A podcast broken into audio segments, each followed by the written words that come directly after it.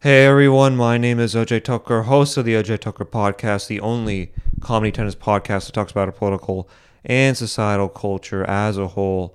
My name is Ajay Thakkar, as the name would suggest. Happy Thursday. Hopefully, you guys are getting ready for your weekend, spending time with your family and friends, or hopefully spending time time with your family and friends watching the European Open as well. There's a little bit of news that we can get into for today. We can get into Meghan McCain leaving the View uh, and just her opinions on Joy Behar and Whoopi Goldberg as a result for her leaving the View. We can get into Colin Powell uh, dying or being dead uh, or dying on Monday uh, at the age of 84 due to COVID. And in terms of news within the tennis world, we can get into Andy Murray versus Frances Tiafoe at Antwerp, as well as getting into the unvaxxed players that who that will be banned from the Australian Open, and just my overall thoughts and opinions on all that. So a pretty chill day, only like a, a slate of topics, like three or four topics for today. It's not going to be as hectic as say other days because again, you know it's a Thursday. You know not that many things happen in the span of two days. Uh, since I last talked to you guys on Tuesday. So uh, let's just get right into the news for tennis. So, right now, uh, it's been announced that unvaccinated players will be banned from competing at the Australian Open. So this is from Sky News Australia. Uh, world number one tennis player Novak Djokovic could miss out on competing at the Australian Open in 2022. Victorian Premier Daniel Andrews warned unvaccinated athletes were unlikely to be granted a visa to enter into the country to participate in, in, this, in their sport. They will have to be vaccinated, he said, after he was quizzed on whether un- unprotected sporting stars would be allowed into the state. I don't think the person you indicated, or any other tennis player, let's not personalize it, or golfer, or Formula, Formula One driver will ever, or will even get a visa to get here. Uh, the news can mean, and then I'm just taking it from Sky News. The news can mean men's world number one Djokovic would miss out on being the greatest tennis player of all time, as he is currently tied with Federer and Nadal on 20 Grand Slams each. He has not revealed whether he has been jabbed, but made his intentions clear on the coronavirus vaccine last year. I'm opposed to vaccination, and I wouldn't want to be forced by someone to take a vaccine in order to be able to travel, he said in April 2020. Uh, this week, he revealed he does not know if he would compete in Melbourne. I will not reveal my status whether I have been vaccinated or not. It's a private matter and an inappropriate inquiry. Djokovic told the online edition of Serbian Daily Bilik, Bilik, I think that's the name. Uh, people go too far these days and taking the liberty to ask questions and judge a person. Whatever you say, whatever you say, yes, no, maybe I'm thinking about it. They will take advantage. Djokovic has dominated the 2021 tour, where he claimed three of the four slams: the Australian Open, Wimbledon, and French Open, and was a runner-up at the U.S. Open. All right, so here's my thing.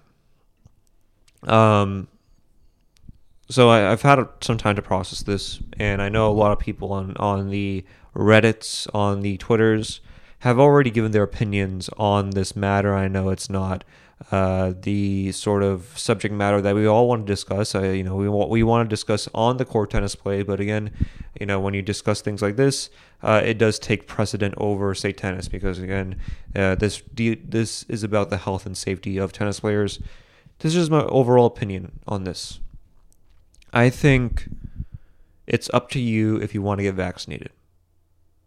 I know that's not the advice that people want to hear. You know, I, I know that's not what people, eh, you know, especially within the tennis circles, want to hear from somebody. But I do think it should be a choice whether or not you want to get vaccinated, right? And this idea that you need to be forced to be vaccinated to play a sport or to do anything that you want to do, I think we're setting ourselves a very, very dark road when it comes to that, when it comes to essentially forcing people to take something in order to get back their essential liberties, right? I think that's a very dangerous and slippery slope that we're entering into because if it can happen to a tennis player, an affluent tennis player, or a person that uh, has accomplished a lot in their tennis career or just in, in their careers in general, what could that mean for working class people who are sort of cautious about taking the vaccine? They're taking the right, uh, you know, they're taking it seriously. They're taking COVID seriously, but they just don't want to take the vaccine because of you know their own beliefs and own personal beliefs, maybe religious beliefs. Like, what does that say to them when they see a person like Novak Djokovic being forced to be vaccinated? So, overall, I think it's a choice. I think it should be a choice for people to get vaccinated. And, you know, I know people don't want to hear that, but I, I think it's true. I think uh, this this idea that you need to force people to be vaccinated or else they can't be able to do what they want, I, I don't think that helps anybody.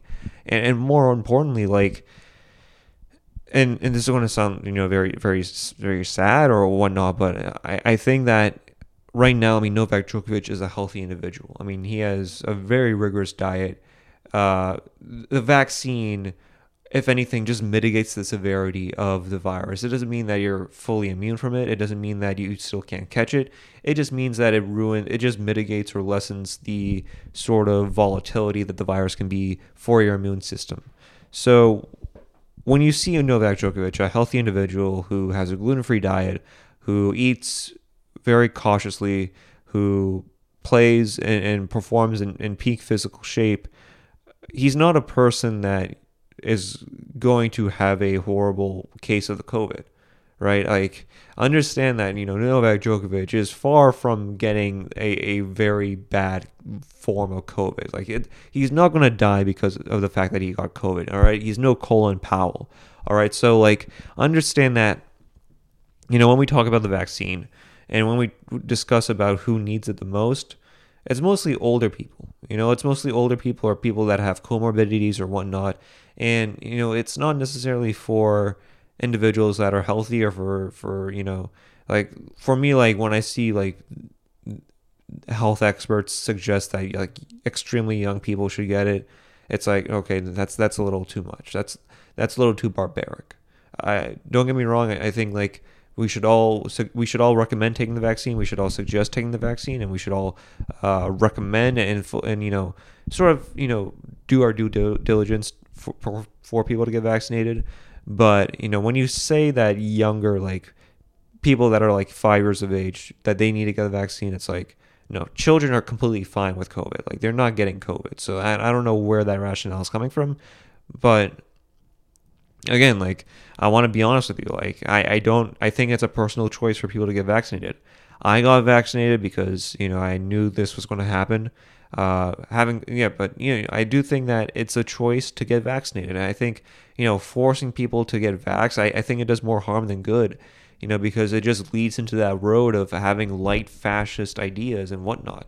So I, it's for me like, like I'm very sort of privy to the subject. I'm very sort of sensitive to the subject because I know where this is heading, and I know that if it, if you can't get into an arena unless you get vaccinated, well, it may pass down to going to a grocery store and, and them asking you to uh, show them that you're vaxxed just to get into the grocery store. You know, so there is a slippery slope when it comes to forcing people to get vaccinated, or else they won't be able to participate or perform or, or whatnot.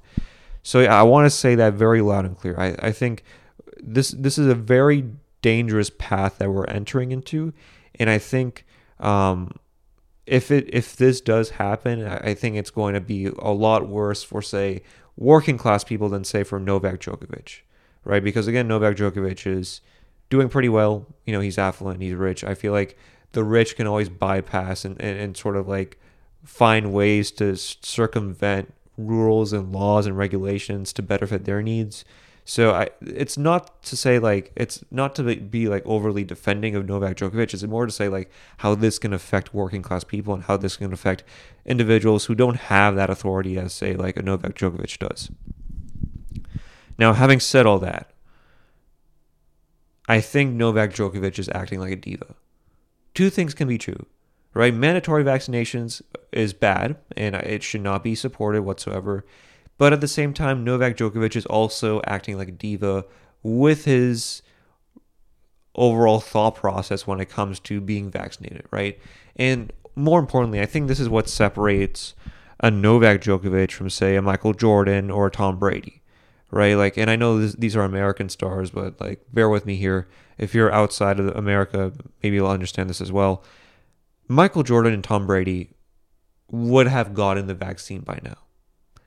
And part of it is because they value the importance of helping out those that they love and that they support. And more importantly, being able to value the idea of winning. and, and they take that as a precedent. They value that more than anything else. Their their ability to win and their drive to win is what allows them to be one of the some of the best players in their respective sports. And when you see Novak Djokovic say no to the vaccine and consistently say no to the vaccine, it does take away from his legacy. And I know not a lot of Novak Djokovic fans want to hear that, but it does because any other tennis player in this situation would take the vaccine because they understand that you know what whatever the vaccine probably is is I mean it might be effective it probably is effective um, but again like even though I don't need it I'll still take it because I value winning I value being able to win that 21st grand slam and and put my and cement myself within tennis history as being the winningest player in the sport of tennis but he doesn't have that opinion, and he he's not having that mindset when it comes to him preparing for the Australian Open. So two things can be true, right? I, again, as I've said before, forced vaccinations are not good and they should not be happening. But on the other hand, Novak Djokovic, you know, denying vac- vac- being vaccinated, I think that's not good.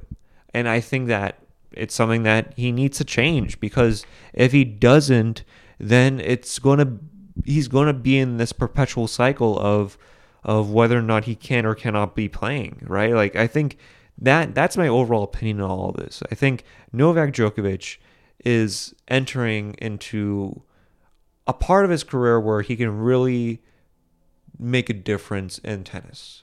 Right? He's already made a lot of difference in tennis, don't get me wrong, but what what I what I mean by that is cementing himself as the GOAT in tennis. He's already done in my eyes, but in terms of, you know, having the Grand Slams, he still needs one more, and then he's off to the races to, you know, being the tennis GOAT. The thing is, is that it's hard for me to really support you when you're finding every which way to be petty and not really understanding that your drive to win and your drive to success, you know, means that you will do anything, if not everything, to get there. You know, the reason why Brady is why why Brady is well, no, the reason why Brady is one of the best to ever do it is because he will put himself through the fire to be the best. You know, he'll and like rile up his teammates to say, you know, we're we're we're not done yet. You know, even though we've won all this and we've had this many accolades, we still have so much left to do you know, and and that's what makes Brady that successful. I mean, listen, I don't think Brady is that happy about getting vaccinated, but he got vaccinated because he's like, you know what, I want to help out my teammates. How can I help out my team? And and that's what separates a Novak Djokovic from a Tom Brady is the lack of being selfish and within Brady. You know, Michael Jordan would have easily taken the vaccine. You know, a Kyrie Irving probably isn't because you know why? Kyrie Irving is nothing like that of Michael Jordan. Kyrie Irving is nothing like that of, say, a person that wants to succeed and win and want to help out his other teammates. And Novak Djokovic right now, he's not acting like a Federer. He's not acting like Rafa Nadal. He's acting like Kyrie Irving. He's acting like a player who who acts like he's the best, but he still finds ways to tumble over and he still finds ways to not really show himself as a good ambassador for the sport of tennis, but more importantly, not not a good ambassador of winning. And that's what's going to be taken away from with Novak Djokovic if he continues to refuse to get vaccinated. And and it really sucks to like say this because I have so much respect and so much love and appreciation for Novak Djokovic and he's meant so much for the sport of tennis and and to diminish that i feel like it's not telling the full story but i see a person who continues to show his ass and and sh- and not value what we've come to expect from Novak Djokovic throughout his career. And and that's something that needs to be addressed and needs to be solved. And I don't know what's next for Novak. You know, he might be performing, he might be playing, even though he he's unvaccinated. Who knows? I tweeted that out on on Monday uh, that I think he's going to compete even though he's unvaxxed because again he brings ratings for the sport. Uh, he brings eyeballs to the sport. You, you don't shelter that uh, in a tournament. They'll find some way to finagle his way into playing if he continues to be unvaccinated. But man, oh man, it's going to get darker by the day. This story is not going to end whatsoever. So keep an eye out for this because it's not going to end. It's going to get worse. If Novak Djokovic continues this, it's going to be like Kyrie Irving's news, but times 10 because he has so much more of a global influence on the sport and it's going to be very bad. Uh, so just beware of that. Beware, be aware of of this continuing to to circulate within the news, and it's going to get mainstream attention sooner than later.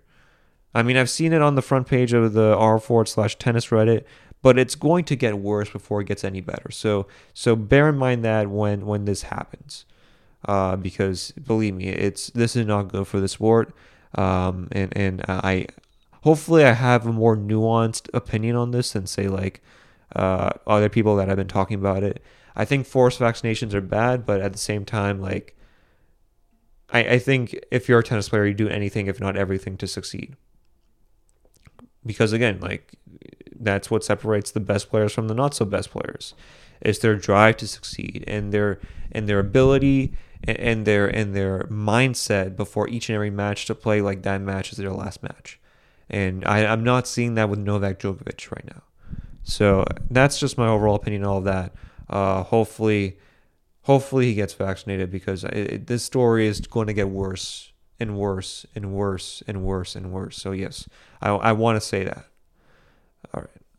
Um, hopefully I, I spent enough time uh, discussing that because um, it, it, it's it, this is not good at all.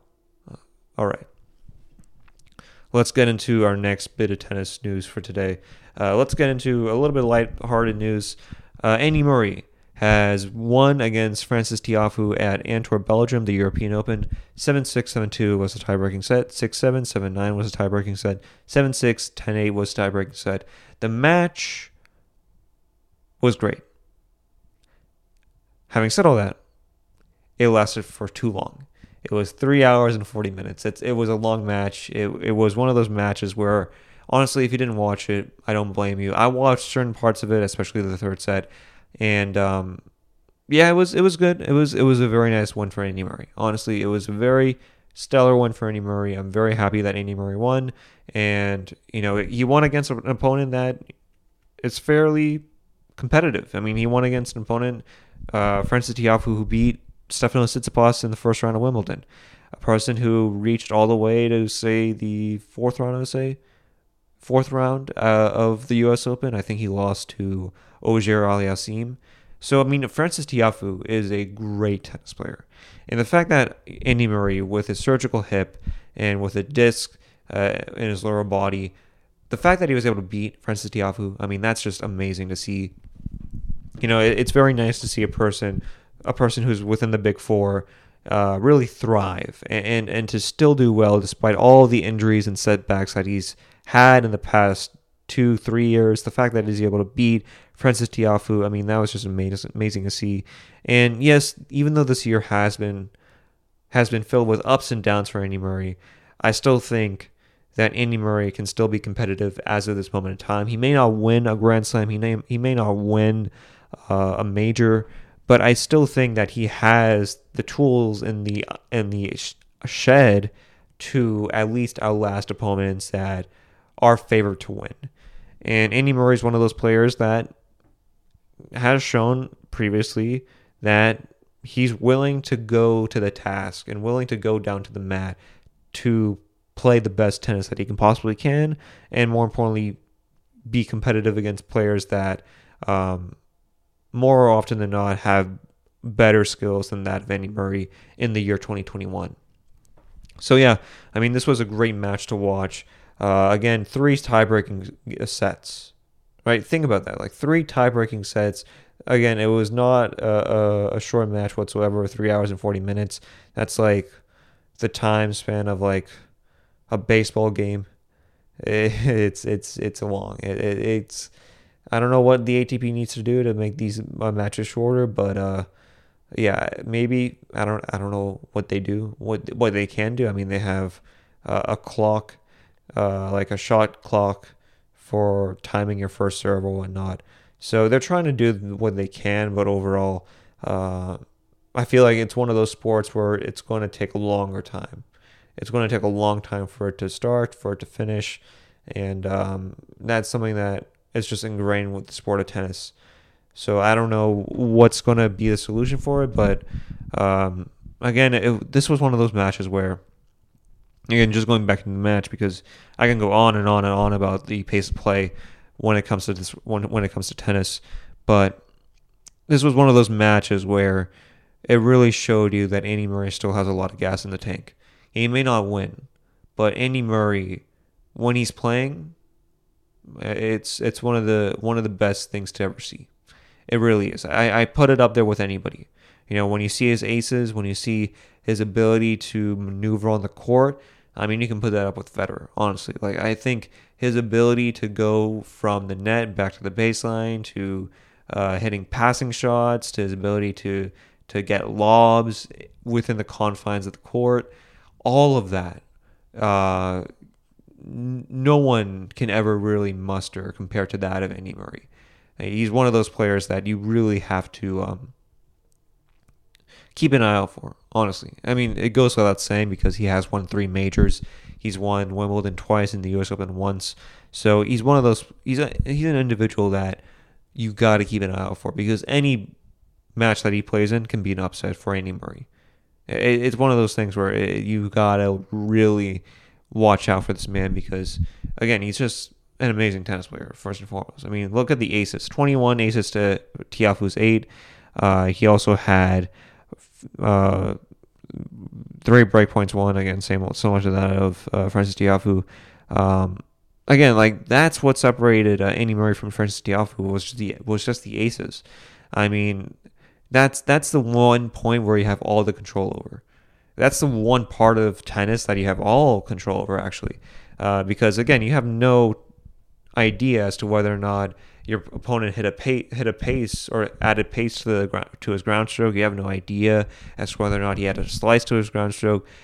Being able to toss that ball up in the air and hit it to the best of your ability is is one of the things that makes you realize that serving is the one thing that gives you the most control or you have the most control over.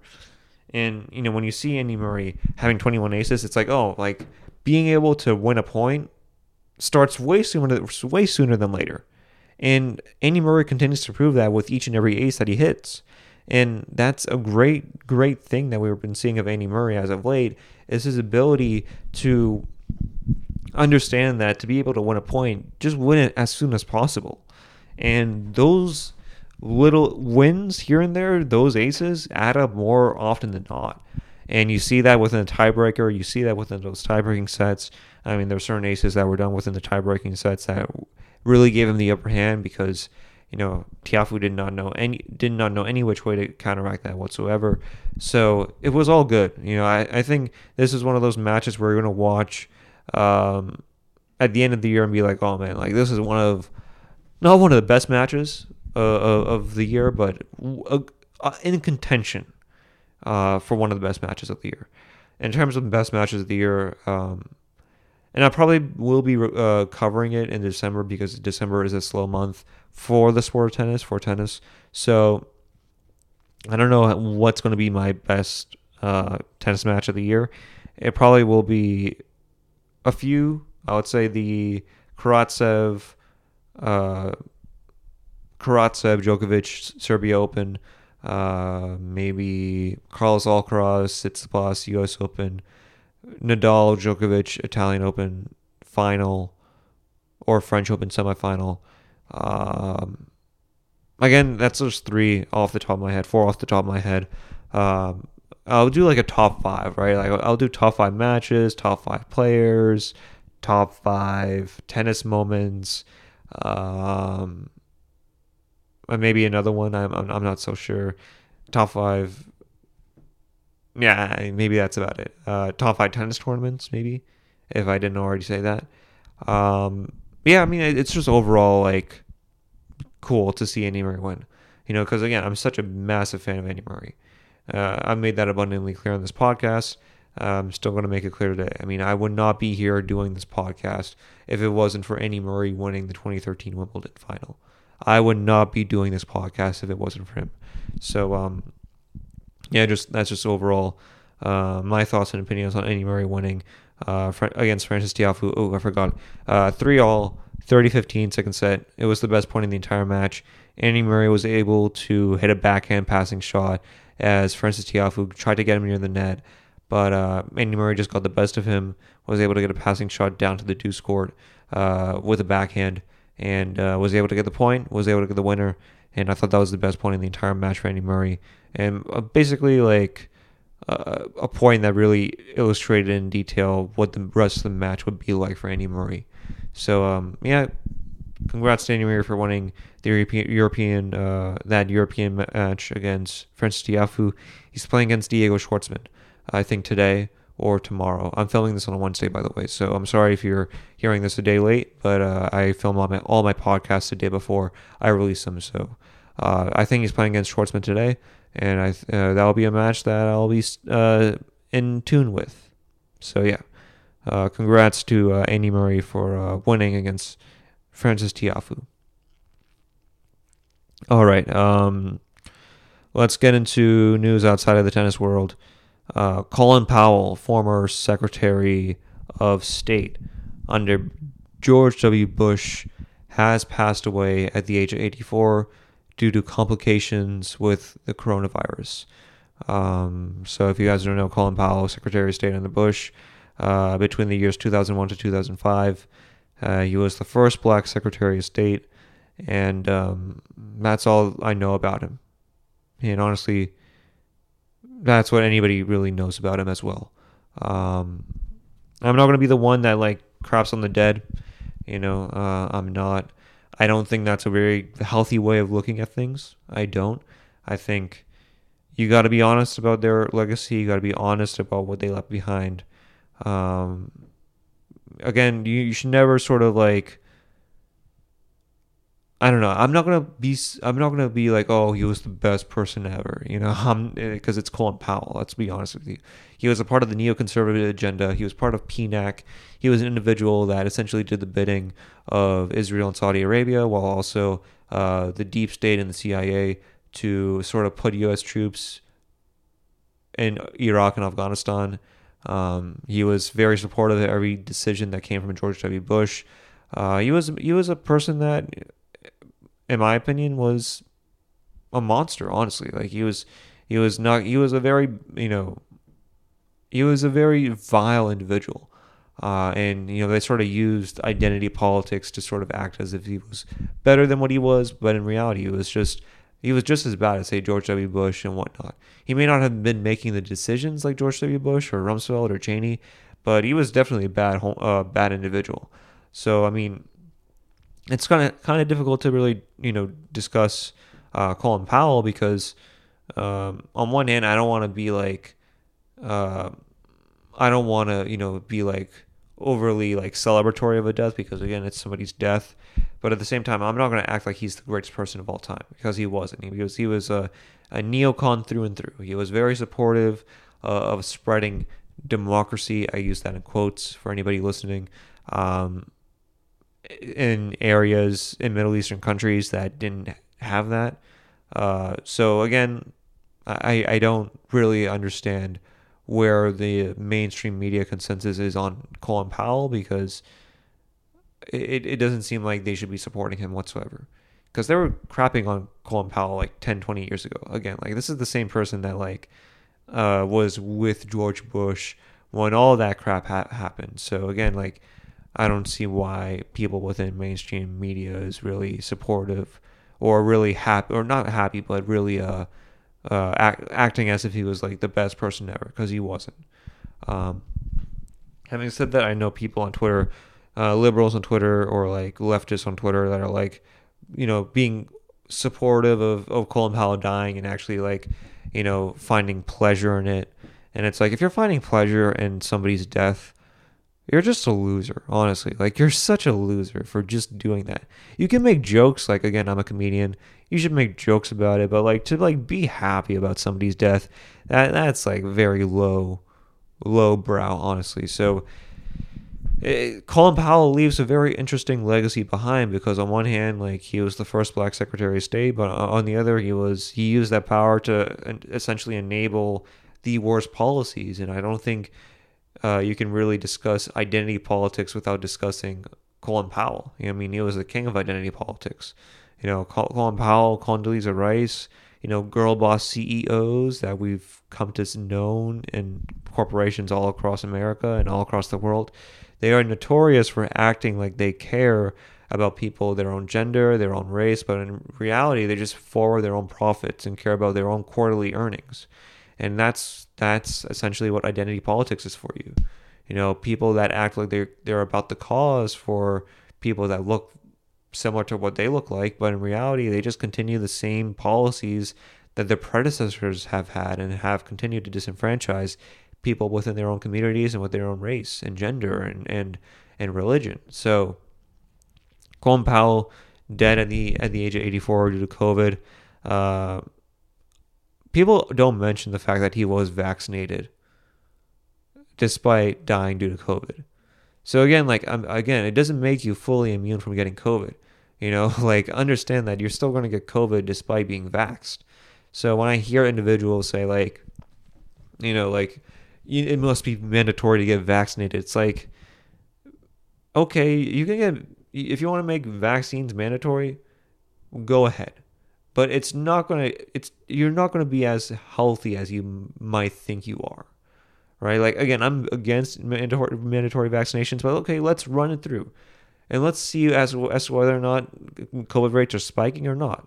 Because if you really care about COVID cases, COVID cases will still be going up and up and up and up. It may uh, sort of decrease hospitalizations, but the overall COVID cases will still go up, even if you force vaccinations and get people to to live life as if it was like February 2020. So again, like understand like forced vaccinations.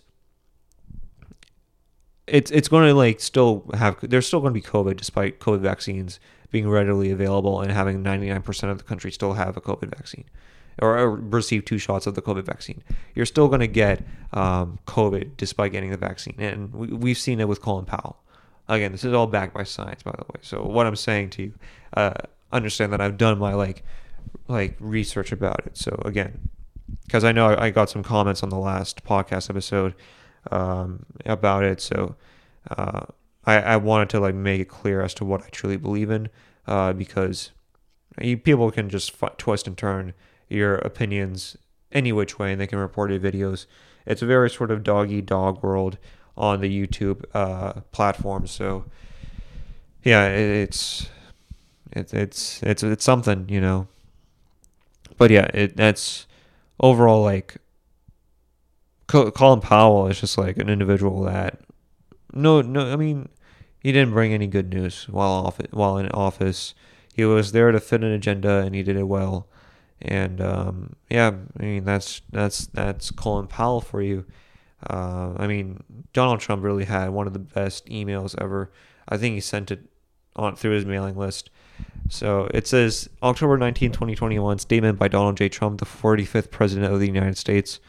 He's he's still grifting that he's the 45th president of the United States, which he is, but he's he's not saying former, so he's still grifting to stop this deal. I'm assuming. So he says, Wonderful to see Colin Powell, who made big mistakes on Iraq and famously so called weapons of mass destruction, be treated in death so beautifully by the fake news media. Hope that happens to me someday. He was a classic RINO, if even that, always being the first to attack other Republicans. He made plenty of mistakes, but anyway, may he rest in peace. Couldn't have said it better myself, Donald Trump. Couldn't have said it better myself. Uh, very honestly, like this is the first time I ever heard Donald Trump really mention his own mortality, which I thought that was very eye opening. Uh, and also, yeah, I mean, I think the mainstream media will uh, think of Donald Trump as like a great person, you know, when he dies. Honestly, like I, I wouldn't put it past the mainstream media. I mean, they acted like uh, George W. Bush was a great person 20 years after uh, his presidency. Uh, some may, some people may say, oh, you know, he just continued the establishment's bidding. He just continued the neoconservative, neoliberal uh, apparatus or uh, agenda. And yeah, he certainly did. But again, he was not uh, loved by the media during his time in office. So I feel like that may happen to Donald Trump as well. And you know, in terms of Donald Trump, like let's be honest here. I mean, he acted like he was a populist, but he just did the bidding of Israel. You know, like like he was just he he was a hardcore Zionist through and through. He did the bidding of Israel. Uh, more importantly, uh, he acted like he was he was like anti-establishment and whatnot. But again, he he passed the tax cuts bill. He was a fake populist, and he just continued what Obama and what George W. Bush before him did as well. And uh, yeah, I mean that's just that's what you, you that's what you got. You got like Mitt Romney, who was a savage on Twitter. that that's Donald Trump for you. Mitt Romney, but had a few tweets that uh, really upset the establishment. And uh, overall, I think he's gonna, if Donald Trump dies or when Donald Trump dies, because we're all gonna die someday. Uh, I think the mainstream media will also do a 180 and be like, "Oh no, he was pretty good." Uh, honestly, he was a, a standard run of the mill Republican who larped and acted and grifted uh, as somebody who wasn't a, a Republican or wasn't a establishment Republican because he was an establishment Republican through and through. So, um, yeah, that's just my overall opinion on um, Donald Trump and more importantly on Colin Powell as well. Um, again, you know, a lot of people within that wing of the party are slowing dying down. You know, I mean, it's Rumsfeld, it's Colin Powell. Sooner than later, it's going to be Cheney.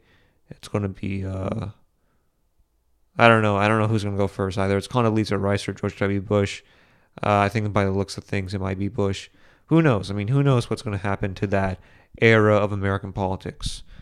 But I'll be honest with you, like discussions about politics back in the day, like back in like the early to mid 2000s, they feel way more substantive than that of right now because they were actually like, actively like talking about important things like war and you know the military industrial complex. And don't get me wrong those discussions still happen today. But now it's moved on more to the culture war. And um, yeah it, it's we're we're politics is done. And if you vote you're gay you know? So uh, voting is gay. You know it's one of those things where i used to vote. You know i voted in the 2020 election. I wrote in ron paul. But voting is gay you know, it's one of the gayest things you could ever do. And you know, to think that one one or the other candidate is going to change your life somehow, some way, unless if it's not a person outside of the establishment, uh, it, you're you're act, you're living in a world of la la land. So yeah, voting is gay. Nothing's going to change whatsoever in this country. And you saw with the last three presidents. I mean, the last three presidents acted like they want, or the last two presidents uh, acted like they wanted to withdraw troops from from Iraq. Troops are still within Iraq.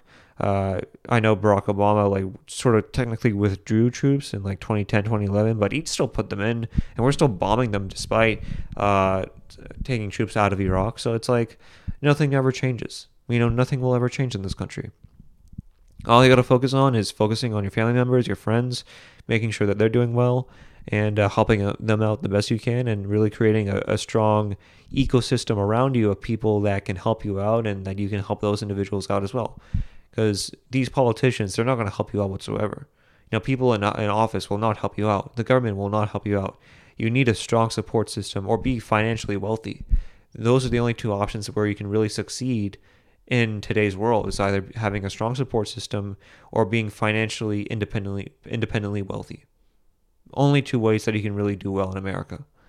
Uh, to act like the government will uh, will act in the best interest for you uh, is not the case whatsoever. So, yeah, I'm. I know I'm sounding like libertarian. I'm not, but I'm just being honest with you. Like uh, you, you're going to succeed either through a strong support system or being financially financially independently wealthy. You're, that's your only two options in, in this world. So, uh, so understand that and, and sort of prioritize your way to making sure that that can be a reality for you. So yeah, that's my opinion on all of that.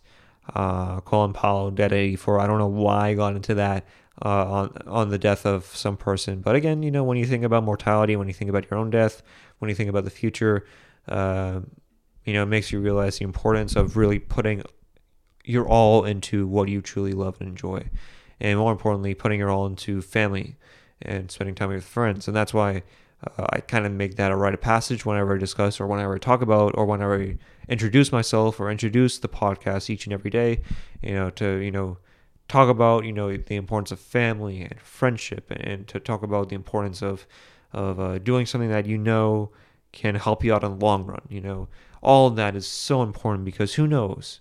You know, one day some bad, some something horrible can happen to you or to your family members.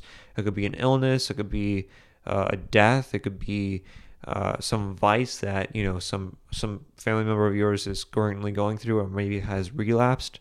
It's one of those things where you got to realize where you got to understand the importance of, of family and friendship and understand the importance of doing something that you love and knowing that you can can really succeed in that endeavor. So yeah, um, very existen- very existential uh, for this podcast. I did not expect that to to go like that. So uh, yeah, that's my my my uh, overall thoughts on Colin Powell's death. And uh, again, I have I have no remorse for him, but I have no love or uh, no no uh, interest in, in in sort of going after him while the corpse is still uh cold. So yeah. All right, let's get into Meghan McCain going after Joy Behar and Whoopi Goldberg. So if you guys don't know, uh, Meghan McCain has left The View, and she basically gave like a tell-all, I would say, in her upcoming book, uh, Closet Republican. I think that's the name of the book, Closet Republican or Shy Republican, something, something, something with Republican in it. Uh, but it, it, basically she had some excerpts, excerpts in it uh, that went after Whoopi Goldberg and Joy Behar. Uh, this is from Variety, so I'm just saying it right from what's on the screen right here. Uh, Whoopi would cut me off, sometimes harshly. Once in the middle of a heated debate on live TV, Whoopi singled me out and said, Girl, please stop talking right now. It instantly trended on Twitter, and it really hurt. Another time, she answered something I said by blurting out, okay, in a tone that declared that she was both baffled and disgusted by what I just said. This reaction also went viral and left a scar on our relationship. Day after day, week after week, these things take a toll girl with thicker spine, Meghan McCain. Like honestly, like just because somebody says, "Girl, please stop talking right now," doesn't mean that you gotta be in an emotional fit. Like I'm sorry, like like you gotta like have a thicker spine than that because the world is way worse than what you just had to go through by what by your account of what Whoopi Goldberg said about you the world is filled with darkness and despair and depravity and, and people shouting out things at you and, and going after you and whatnot. You just got to grow a thicker spine. I, mean, what's what is what in the world are you really mad about? Again, like way worse has probably been said about Meghan McCain than what um, Whoopi Goldberg said on Twitter. Uh, you can't imagine how it messes with your self-esteem work working in an environment where the worst thing you can be in the world is a Republican during the Trump years. As the country got worse under Trump, the treatment from Whoopi, Joy, and some of the staff grew meaner and less forgiving. It was as if I had become an avatar for everything they hated about the president. It felt like the co-host and staff and staff only knew one Republican, me, and took all and took out all their anger on me, even though I didn't even vote for Trump. Oh my god, my god, it's just like so much cattiness between the view. I mean, honestly, like I wish I ran this through because I would have I would have easily wanted to talk more about Andrew Yang's The Forward Party than say Meghan McCain on The View. I'm like, man, oh man, like, what is happening? I mean, you, I mean, Meghan, you can't be this sensitive. You can't be this sensitive about people like just growing colder and colder on you. Like again, like welcome to life. Like, like if you don't have coworkers that are sort of cold to you or somewhat like unresponsive to what you're doing or, or not really cordial with you, like welcome to life like this is like every standard office environment. Like I'm sorry that people didn't like you because you're a Republican. that should not happen. I get it. Like, but again, like this is just life, and, and this is just like part of the deal. Again, I'm not supporting it. Like we should all be, uh, you know, helpful and friendly with one another, especially in the work environment and, and and work settings. But again, like this is life. Like understand that like like this is gonna happen. Like if you're a person that has difference of opinions with other people, best believe you're gonna get hate on Twitter and on YouTube and whatnot. So it's like, what are we even like complaining about here? Uh, again, she would go on to say, after my dad died, uh, she, yeah, I after my dad died, I heard Joy had told others at the at the View that she couldn't understand how I could still defend Republicans after everything Trump has done to me. Why was that something she had to worry about? I could separate the two. I could separate Trump from being a Republican. And by the way, that was my job on the show. It's also how the great political analysts survive the ups and downs of each administration. The View wouldn't have had the ratings that it that it did during my four years if I was like the conservative co-host who succeeded Elisabeth Hasselbeck. Those women agreed with everyone and nodded politely. The woman who once voted Republican and came to find nothing except the ability to trash the party and its members at every possible opportunity. Oh my god, it's like The View is one of the cattiest things ever. Like it's I have no idea what the average demo is for them. Maybe it's like 50 to 60 year old conservative women or like like 70 year old like conservative women on their deathbed or in a nursing home. Maybe that's the average demo, like people that can't switch the channel, that are like physically immobile from like getting up from their bed and like getting their remote and changing the t- channel. Maybe that's the people who is the average demo for the view. But um, yeah, you know, like crippled people that are in nursing homes. Um, but overall, it's like you can't be this sensitive, honestly. Like, and I remember like re- like watching a video of like I think Lisa Kudrow, where she had a book and she like conservatives are being silenced, and you would just see her like going to like her local Barnes and Noble and then like a book tour and like, a, like getting speaking fees and then like as the money got more and more and more, she would just continue to say conservatives are being silenced while while, while still making bank. It gets like Meghan McCain has that very similar vibe to me, like a fatter, like less attractive Lisa Kudrow, who is only was a part of the view because of her dad. Let's be honest here. Like, if you want to talk about nepotism, you know, people often just often say Bollywood, you know, the Hindi film industry is filled with nepotism. You know, people want to say that, uh, you know, even Hollywood is filled with nepotism. You know, I understand that. Uh, but look no further than that of politics. I mean, politics is that of nepo, nepo land. I mean, whether it's in the Indian political scene with uh, uh, Rahul Gandhi or whether it's American political scene with the Clintons and Bushes, uh, now with Trump as well, with Ivanka trying to run as a senator in Florida or thinking about running as a senator for in Florida. I mean, all of it is just nepotism, and, and honestly, like that's what I think of of uh, not Whoopi Goldberg, of Meghan McCain. You know, a person that succeeded because of her father and brings it up each and every time that uh, she has the ability to. You know, I mean, honestly, like Tim Dillon's video on Meghan McCain still rings true today as it did two years ago or a year ago.